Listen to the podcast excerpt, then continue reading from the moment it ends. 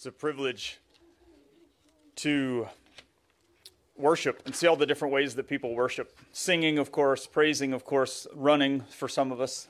I don't do a lot of running anymore, but I'm glad to see other people run. That's how I feel about it. So watching other people run. I don't know if you've heard of 26 year old Sean Clancy. He's from Lowell, Massachusetts, but he walked across the United States in 2022. Now, a lot of people have done this, or at least dozens of people have walked across the United States before, and they usually raise money for causes or some kind of nonprofit or something like that. He did that too, I think, but he had another kind of detail to make his trip unique. He decided, I'm only going to eat at Subway restaurants the entire time. So he starts here in Lowell. He's making his way across America, going from subway to subway, or at least mile by mile, having to be somewhere close to a subway so he can walk in and get something to eat the entire time. That's how he did it, uh, in part. That's pretty unique. I don't know that that'd be my choice. More than 200 years ago, totally different type of trip. Captain Meriwether Lewis, Lieutenant William Clark, a few dozen men, Sacagawea, you probably have heard the story. They leave St. Louis, they go all the way to Oregon and California, and come all the way back. It's like 8,000 miles. It was the opposite experience. There were no subways 200 years ago. They're out there with like a boat and like pushing the boat through the water with a paddle or even a big long pole. They're having to encounter people that speak other languages, of course. They're having all these experiences because they're exploring a totally unknown America to them, even though there's lots of people groups living there. They're just going through this whole experience, totally different. Also, an interesting fact about them they decided they really needed a huge Newfoundland dog. I don't know if you've seen these before, but it's like a very big, long haired, shaggy dog. They bought one for $20, which 200 years ago was quite a bit of money. And they named this dog Seaman. So they were like, we just need Seaman to be our dog. It's $20. He's a big Newfoundland. They were excited to make this trip with this dog. Sean Clancy is looking for a restaurant. Lewis and Clark and the team, they're trying to find a river that will flow from the center of the United States all the way to the west coast to improve travel and commerce. And along the way, they're looking at plants and animals and trees and meeting people and all kinds of stuff like that.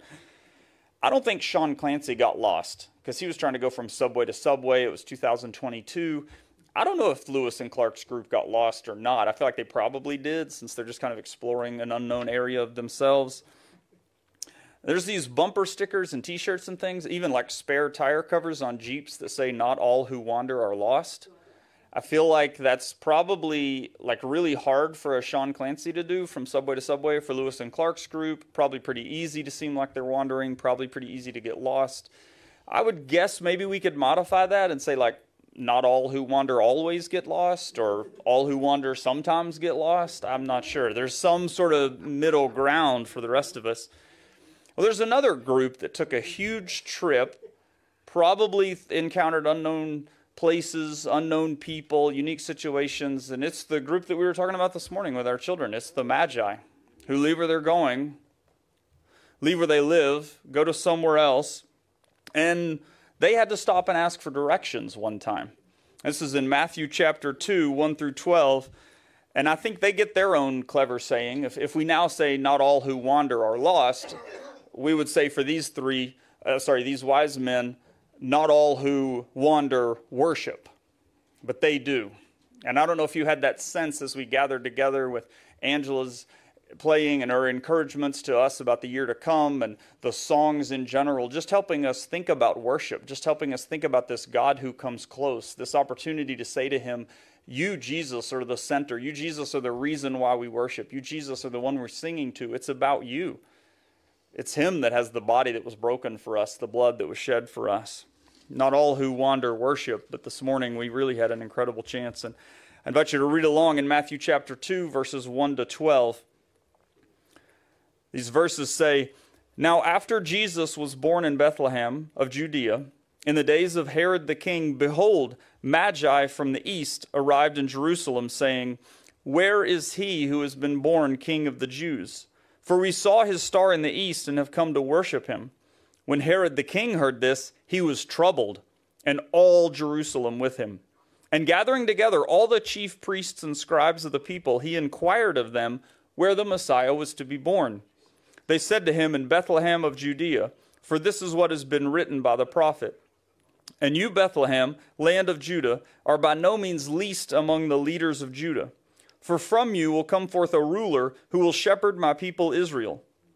Then Herod secretly called for the Magi and determined from them the exact time the star appeared. And he sent them to Bethlehem and said, Go and search carefully for the child, and when you've found him, report to me so that I too may come and worship him.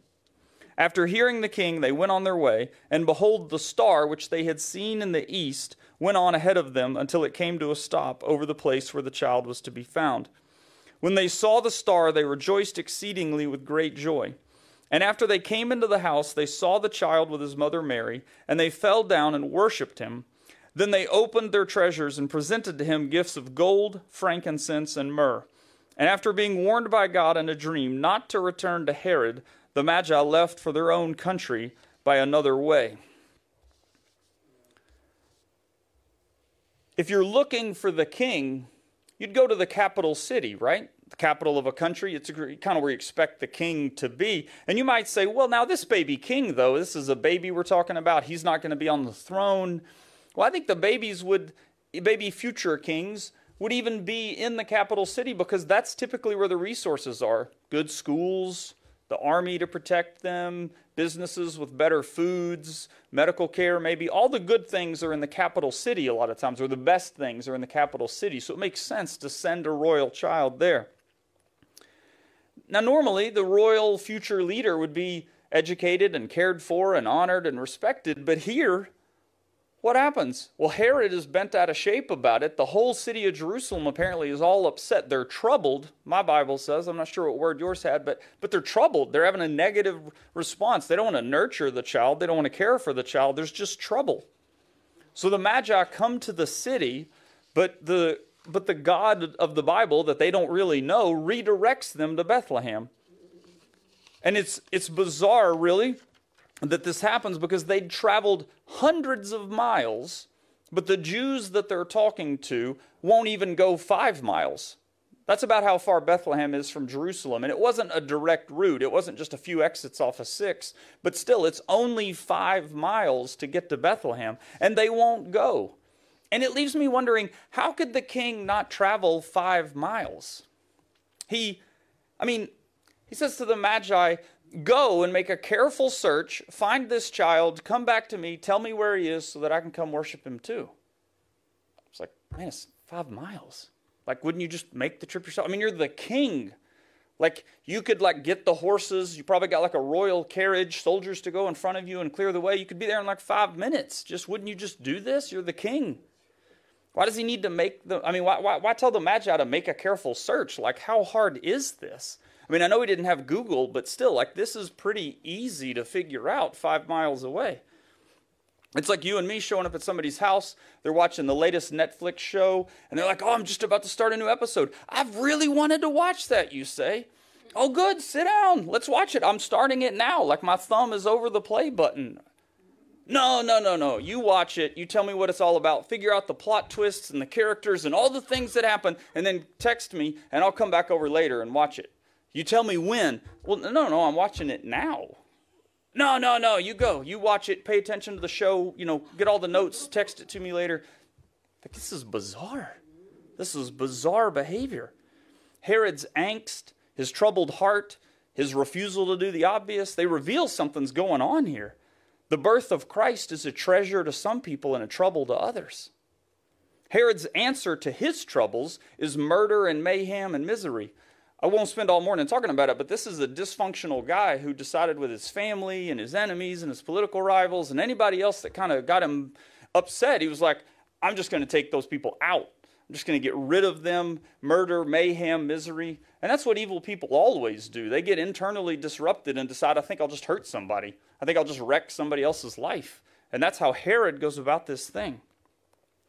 But this shows us what a wonderful Savior Jesus is because he went to trouble on our behalf. He entered the mayhem and the misery and the craziness, and he entered all that pain and all that dysfunction and all that brokenness, and he took it on himself. That's why we remember him even today with communion. This is why he comes and he says, Look, anybody who follows me who have life and life to the fullest. And it's why the wise men rejoiced when they saw Christ. They realized this person right here is for me. This person right here can offer me something that will change my life forever. This is worth the trip. We don't understand that king who had like a royal, you know, entourage could have just like paved his way right up here. We don't get why he won't come. He, as you can see, of course, they may not have got it, but he was troubled. He was anxious and he was ignorant. So what did he do? Well, this is life advice right here. Get like the most religious people in a room that you can like, just get a, and, and I'm not meaning that disrespectfully, you'll see where I'm going, but he just gets all these really religious people in a room and he says, let's bring out some old written stuff and talk about really old ideas and figure out where this baby's born. And so all the really smart, religious, well educated people get out their scrolls and dig through and things, and then they say, it's Bethlehem in Judah. Micah chapter 5 is what they called it. Micah 5 is what we call it. So they get it out. They're like, it's Bethlehem there are always plenty of religious people who will say, This is the thing to do. But they make a classic mistake. They fail to act. They dig through all that. They get the knowledge. They go Bethlehem, five miles away. That's where he is. And then it's like they go out to lunch or something, or just exit, you know, the scene. Like they just they're just not in the scriptures anymore. it's like, where'd they go? What'd they do? I wish I, I, I mean, like I just kind of wonder, like, how do you get that obvious about what's going on, and then just like head on home? Like, you know, what, what were they doing? Together, Herod and these religious experts, they squeezed religion for all it was worth, and they got nothing out of it. They found all these facts, but they found no faith. They found no action. They found no trust. They didn't do anything with it. The Magi, though, experienced the faith and they acted on it and they went somewhere and they did something about it there was action to match their understanding because the Bible says about itself that the Word of God is alive and active. So when you hear it, you act, you respond, it stirs you up. The fruits of the Holy Spirit are goodness and faithfulness and gentleness and self control and several other things. They come out. There's growth, there's life, there's response. I think these magi did the right thing, and I encourage you from their example choose your traveling companions wisely. Are you sitting around with people who would just like really getting a lot of talk, man, big words? Whew, we are really doing some heavy lifting in here. Where is it? It's Bethlehem. All right, guys, let's go. It's time for lunch. let's back to our same old, same old life. See you later. Figured that religious, academic head knowledge got it nailed. All right, let's go. We're done. Choose your traveling companions wisely. Who's actually going somewhere? Who's actually living out the faith? Now, the Magi's search for God, we have to be honest about this. The Magi's search for God led them into danger. This guy Herod's a madman. Like, he's a total, he's just crazy. But the God that they were seeking, who led them into Jerusalem and set, I mean, the star went there. Like, they're following the star. The star's from God. They're following it. This leads them into Jerusalem right under the nose of Herod right into this danger because now they're on the hook. He said, like, go there, make a careful search, come back to me. They've got to figure this out, and theoretically, they're supposed to come back to him. But God knows how to lead them from danger to safety. The God who personally cared for them said, I'll send you a star, I'll send you a dream, I'll connect you to people who know my word. Like this, this God is active despite their danger. He was aware of their dangers. He knew Herod better than they did. They may not have really known what they were dealing with. But he cared about these magi, and he cares about you when you get into your own life situations. And Matthew 2 gives us some guardrails, I call it, that I just kind of want to put out there for you. The first guardrail is this all of these spiritual experiences, I'm talking about stars, I'm talking about dreams, they guide these magi to worship Jesus. Like these are subjective experiences, they're very personal. Theoretically, the star was visible to a lot of people, the dream was probably super private, just in the hearts and minds of the magi. But in both cases, it's, it's leading them to worship Jesus. It's leading them to obey God, to walk the way God wants them to. So it's subjective, but it's pointed somewhere. It's not just, you know, whatever. It's not self fulfillment or like, you know, better like salary and lots of money. It's not 500,000 Instagram followers. Like it's Jesus. You know, it's leading them to Jesus, to trust Jesus, to worship Jesus. Another guardrail that we want to mention that's really important here is Scripture. It took me a second to get this because I'm always thinking about the star. I don't know about you, but I hear this story frequently and I'm thinking about the star. And it leaves me wondering, you know, like what was the star and was the star invisible during the day because all the other stars are invisible during the day? So my brain's kind of stuck on the star. But it hit me when the star could only take them so far, Scripture was right there. Yes, it was in the hands of people who, who just kind of talked about it and then went back home, but the scripture was this essential need in their lives that God supplied alongside their subjective experience was the word of God, the scriptures to say, you can't figure out where to go to find the baby Jesus. You, you kind of have got this, this idea of you're following the star, you're going to find the king to worship him, you're seeking him, but they got as far as they could go, and then the word of God was there. I've had encounters with God that were just for me personal, subjective, you know, private, whatever you want to call it. Like those are just for me. But I've also had moments with the community of faith around the scriptures where I say, wow, I needed to hear that. I couldn't get that on my own. I wasn't hearing everything, thinking everything, figuring out everything. The scriptures did more for me. You would think that Magi, who could follow the star for hundreds of miles, could have just made it five more miles too. like you'd think, like, well, I don't really get why the star's over the city. It's just five miles. But they, but I think my, my conjecture is they were led into Jerusalem partially so that they would encounter people who had the scriptures, so that they would encounter God's word, because they're from another place. They're not Jews who already had the scriptures. So I think God wanted them to get connected into His Word and hear the Scriptures and realize that subjective experiences were not everything. A subjective experience needs the counsel of Scripture. When the two come together, the Magi take their gold and their frankincense and myrrh, and they bow down at the feet of Jesus. They find grace at the foot of the baby king. But the people who have the word and no spirit, well, they just keep on going in the same old direction. Never really gets them anywhere. It ends in darkness, really. It's this journey that just doesn't end well. And, and you can talk about spiritual experiences or religious activities, but the works of God lead the Magi to Jesus we talk about this kind of thing, and it, it, it, leads them to faith. It leads them to worship. It leads them to new activities as part of a community of people who know God. There's Gentiles, there's Jews. They've left whatever they've known, whatever their habits were, and they're, they're living like Abraham lived, really, setting out for a new country, trusting God, following Him. They're listening to God's voice, and they're on a journey.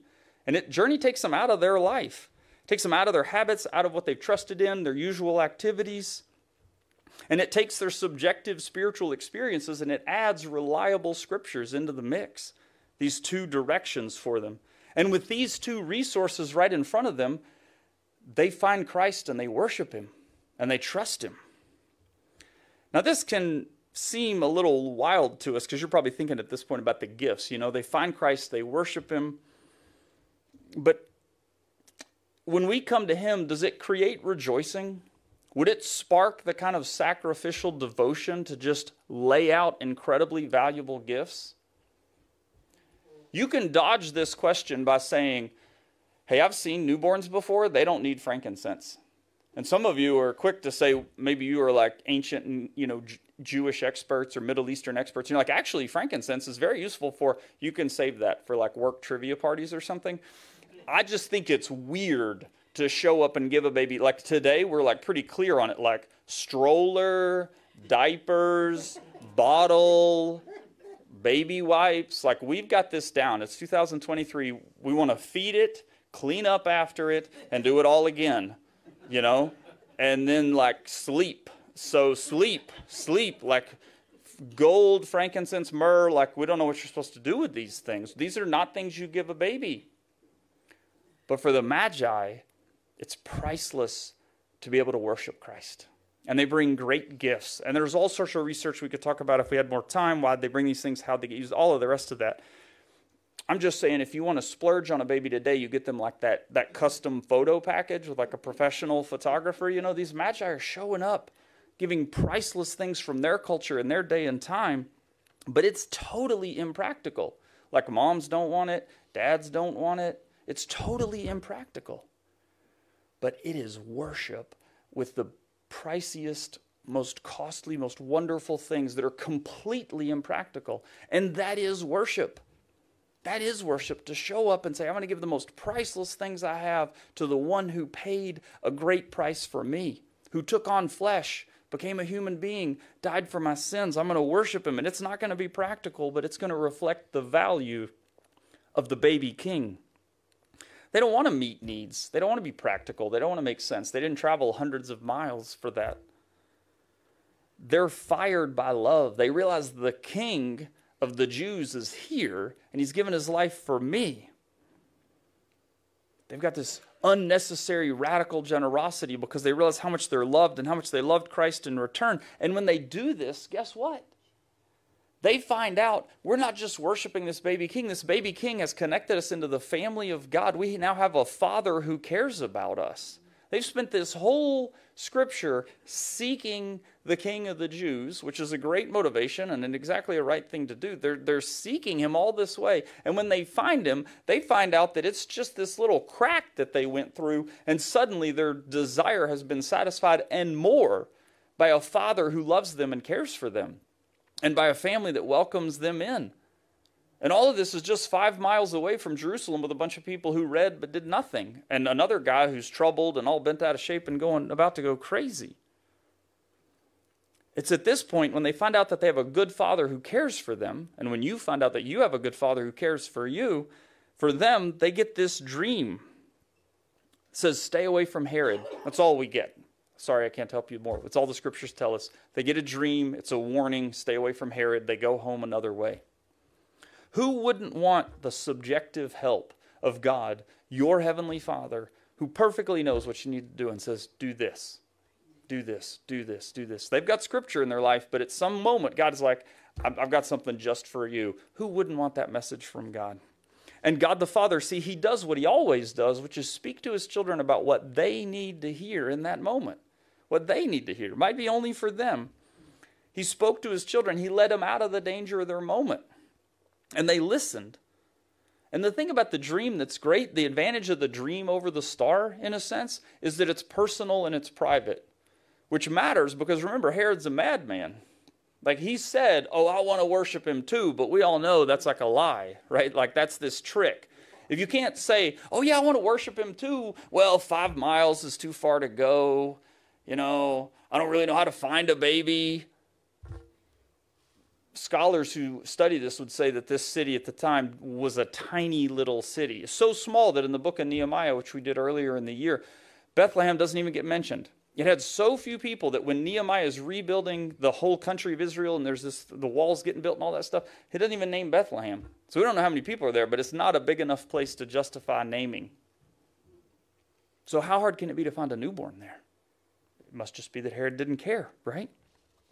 But God is a good, good father. He cares for those who worship Jesus. He knows their dangers. He gets involved in their life. He knows their heart, and he keeps helping these magi. He was helping them when they didn't know him. You know, they're just following a star. They don't know him. They don't have the scriptures. They're just following the star. They've pieced things together. They know there's something. They're moving toward him, but they don't know it totally. And then he was helping them with the scriptures. And then he was helping them with the dream. God cares for those who worship his son. God the Father is growing his family, he cares for his family, he guides his family. So, what is it that really divides the Magi from the masses? I mean, what really is it that enables them to keep moving forward, to keep having these experiences while everybody else is just checking out, just reading the stuff and moving on? Well, I think it's this disruption is always part of discipleship. If you're following Jesus, he will sometimes disrupt you. The arrival of the Christ child incarnated an eternal fact God is king, and you aren't, and I'm not, and he is king. We don't get to be the ruler, to borrow the words of Micah 5. How do you respond to God's disruption? Do you take the trip he sends you on? Do you receive the subjective guidance? Do you receive the scriptural guidance? Do you listen to the warnings? The challenge for you and for me is to trust God and to rejoice in His leadership, even when we're like, hey, this is disrupting everything. I wanted Jesus, but I'm not sure that I wanted to run into the madman king. I wanted Jesus, but I'm not sure I wanted to travel hundreds of miles to do it. I wanted Jesus, but I'm not sure I wanted to give up the gold and the frankincense and the myrrh, you know, that are completely ridiculous for a newborn child. Like he has no use for these things. Why couldn't we have just done some food or something kind of affordable and practical? Are you threatened by Christ or are you disrupted by him? Herod was threatened by him. The Magi were disrupted by him, and it makes all the difference. I spoke last week of three ways of life. You might, some of you might have heard me say this on Christmas Eve, but you know, there's, there's sort of language in our culture that people are spiritual but not religious, which implies that there's people who are religious but not spiritual. Last Sunday, we looked at Simeon and realized, oh, Simeon's spiritual and religious. He's in the temple, but he's listening to the Holy Spirit who's speaking to him personally. And this morning, again, these magi, they're kind of the spiritual but not religious crowd until they get to Jerusalem. And suddenly, I mean, they're kind of like the religious crowd because they're listening to the scriptures and they're around the religious experts, but they take the best of it and they keep going on their journey to find Jesus. For almost every person on the planet, I should say too, I recognize there are people who are probably would say, I'm not spiritual or religious. Like I have zero interest in either sort of component of life. That's not even part of my framework. And there, there are some of those people I realize as well. But I think for almost every person on the planet, there's at least a little bit of spiritual stuff going on, a little bit of religious stuff going on. It's kind of in there for all of us, almost all of us we have attitudes and habits and things and you got a and, and even if you got mostly you feel religious you probably got a little bit of spirituality in you. I'm thinking of how like you go to the beach and you see the sunrise and you just or sunset if you're not a morning owl you know you're just you're just like man that sunset or that sunrise is incredible. And something in you is just a little bit conscious that that, that life has some beauty or some meaning or some purpose on the, you know some of you it's just like you you get a hug and you just feel a degree of warmth. All of us are a little different but something moves you. Even the most religious person can get moved by some of these things. At the same time spiritual people can find themselves saying i really like hearing songs sung or scriptures read or or just being in a sacred space. They're at the hospital but they want to go find the chapel wherever that might be. There's something that draws them to it and people can justify themselves by shaping their own religious and spiritual values. They can find all kinds of ways to say, I'm taken care of, I'm good, I made myself right because I'm into the spiritual stuff or I'm into the religious stuff, and they look for self justification. And a lot of this, honestly, can just be philosophical duct tape. Just like imagine duct tape like uh, wrapped around all these kind of ideas. And like if I stick the duct tape to enough stuff and pull it together and wrap it in just the right shape, I've got like this coherent, sort of workable way of life. And you do all this stuff just the right way, whether it's religious stuff or spiritual stuff, and you end up with a light of revelation. You end up with glory. That's how Simeon talked about it in Luke chapter 2. He said, I've seen the baby Christ, which is the light of revelation and for the Gentiles and the glory of Israel. And a lot of times today, whether whatever we're kind of doing, we're like finding ways to get light that illuminates our lives, and we're finding ways to get glory by patching together all of this stuff. But when Simeon saw the baby in the Jewish temple, he just gasped with faith and said, Today I have seen salvation. Today God has kept his promises. And one of the things he said is that that child born was the light of revelation to the Gentiles. And today in Matthew chapter 2, those Gentiles show up saying, We're looking for the king of the Jews. They said, You know, we've got this star, we've come to worship him. Now, they're more spiritual than religious. When they showed up in Jerusalem, which was a very religious city, they didn't play by the religious rules. There are like certain ceremonial baths you'd have to cleanse yourself in, you have to bring animal sacrifices. They didn't do any of those things, as near as we can know. But they had God's help to find Christ, even apart from all that stuff. God was helping them within their own culture, working in their own kind of mental framework and how they saw the world. God's working. And that's why the Magi find their way to Christ's country and eventually the baby king himself. Now, what do you have questions about? However, you kind of navigate all this stuff I'm talking about, you, you probably have some questions. Is it more subjective things that you need God to get involved in and sort of guide you in? Is it more scriptural type things that you need to speak of? What are the unanswered questions? Where in your life could Scripture clarify some of what you don't know? Because, see, the Magi's efforts didn't bring them all the way. They had God's help and they needed more of it, and more of it, and more of it, and more of it. And He kept supplying it. He kept supplying it. He kept supplying it because He cares for His children. He wants them to find His Son, He wants them to be part of the family. They couldn't do that without help from His Word, they couldn't do it without help from His people. I haven't exactly been friendly to these people. If they were here, they'd be like, man, I'm never going back to that church again. That guy talked bad about us, you know, from the pulpit. I do take issue with the fact that they knew the information and then just went on home. But even as kind of messed up as that is, they still helped somebody else out on their journey. And it leaves us to another opportunity to apply scripture in our own lives. Would we maybe help some people out even if we don't have like our stuff together? And if we don't kind of have our stuff together, could there be some people in the community of faith who might know a scripture that we need to hear or might have some wisdom that we need to hear, even if, quite honestly, we're a little like, man, I wish it didn't have to come from that person. Does it have to be from them? Like, couldn't it be from, you know, right? Couldn't it be from AI? Like, couldn't I just get an app on my phone and that, you know, no. God set it up. He wants it to be His people, He wants it to come from His people, He wants it to come from His Word. I think you, by the way, are a, a pretty great group of people who would probably say, hey, old scripture says it's going to be in Bethlehem. It's only five miles. Let's go check it out. Let's go see what happens. These magi showed up in our world. We'll go with them. We'll worship the king. Let's go figure it out. I think you would. And when you come to him, when you continue on that journey that many of you have already done, are you confident he'll lead you? Now, I don't know the heart of the Magi. I don't know the heart of the people who shared Micah 5 with the Magi, but I see the hand of God and I see that the Magi would listen to God and they wouldn't listen to Herod in the end. They made a fundamental choice. We'll let God disrupt our life, but we won't let Herod disrupt our life. The Bible says that they heard God and they went on their way. And later in verse 12, it says, Look, they heard God and they listened to his warning. Do you listen to God? Can you accept his warnings? There's this spiritual adoption here, like I said before. They go seeking Christ and find out that Christ's been seeking them. They go looking to worship and become much more than just worshipers. They become part of a new family where God says, Hey, I care about you and I've been guiding you for hundreds of miles. You didn't know it, but this thing is way bigger than you realize and way better than you realize. Come on in. By the way, this bad dude's got, you know, bad plans for you. Just here's a dream.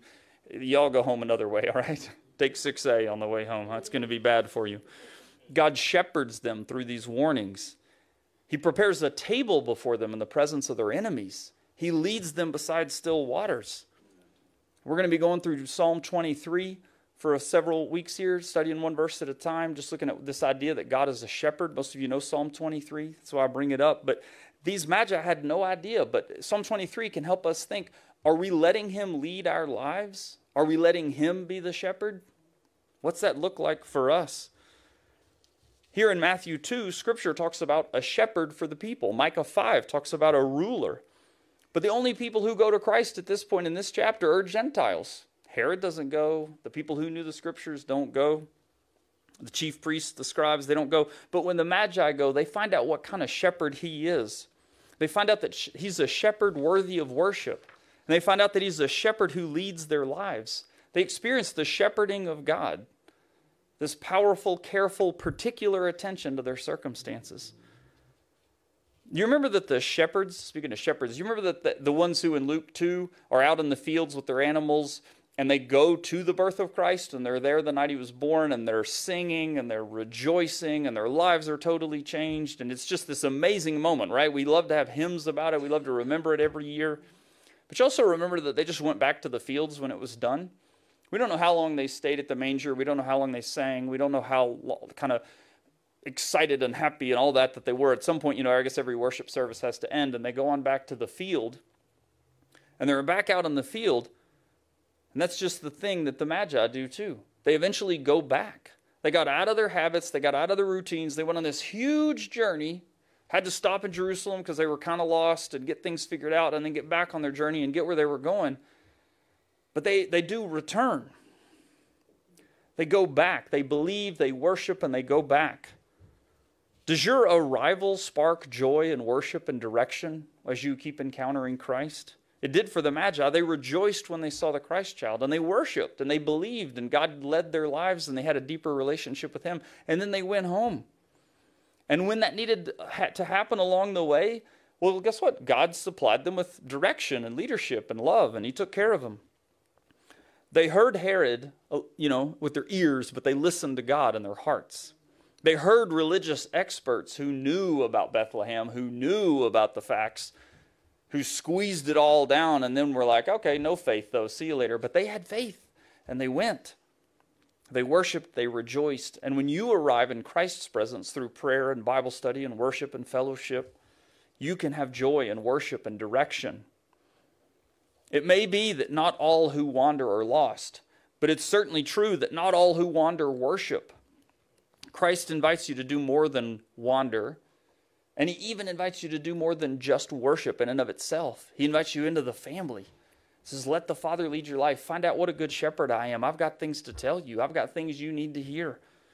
Let me be your joy. Let me be your direction. Come and worship me. I know most of you are looking for a reason to stay up really late tonight. So I was going to end the sermon right there because it feels like such a good way to do it, but I'm actually going to keep going for like 45 more minutes. This is like nap time for you because you need the nap now so that you can stay up till like 12:03 p.m. right or 12:03 a.m. right. So this is the part. This is the nap moment. So settle in. I'm going to keep preaching for like the three of you, but the rest of you, it's nap time. So that's good. Just kidding. I'm going to close with this. I'm going to read you Isaiah 60. This is another one of those scriptures that really religious people would have known. And it has like the writing on the wall, and everybody missed it. But as you leave today, you have a chance to not miss it. You have a chance to glimpse the greatness of Christ. And when you listen along, you'll notice the magi, the worship, the birth of Christ. It's all in here. And this is God's word to you as we go. Isaiah chapter 60 starts out Arise, shine, for your light has come and the glory of the Lord has risen upon you.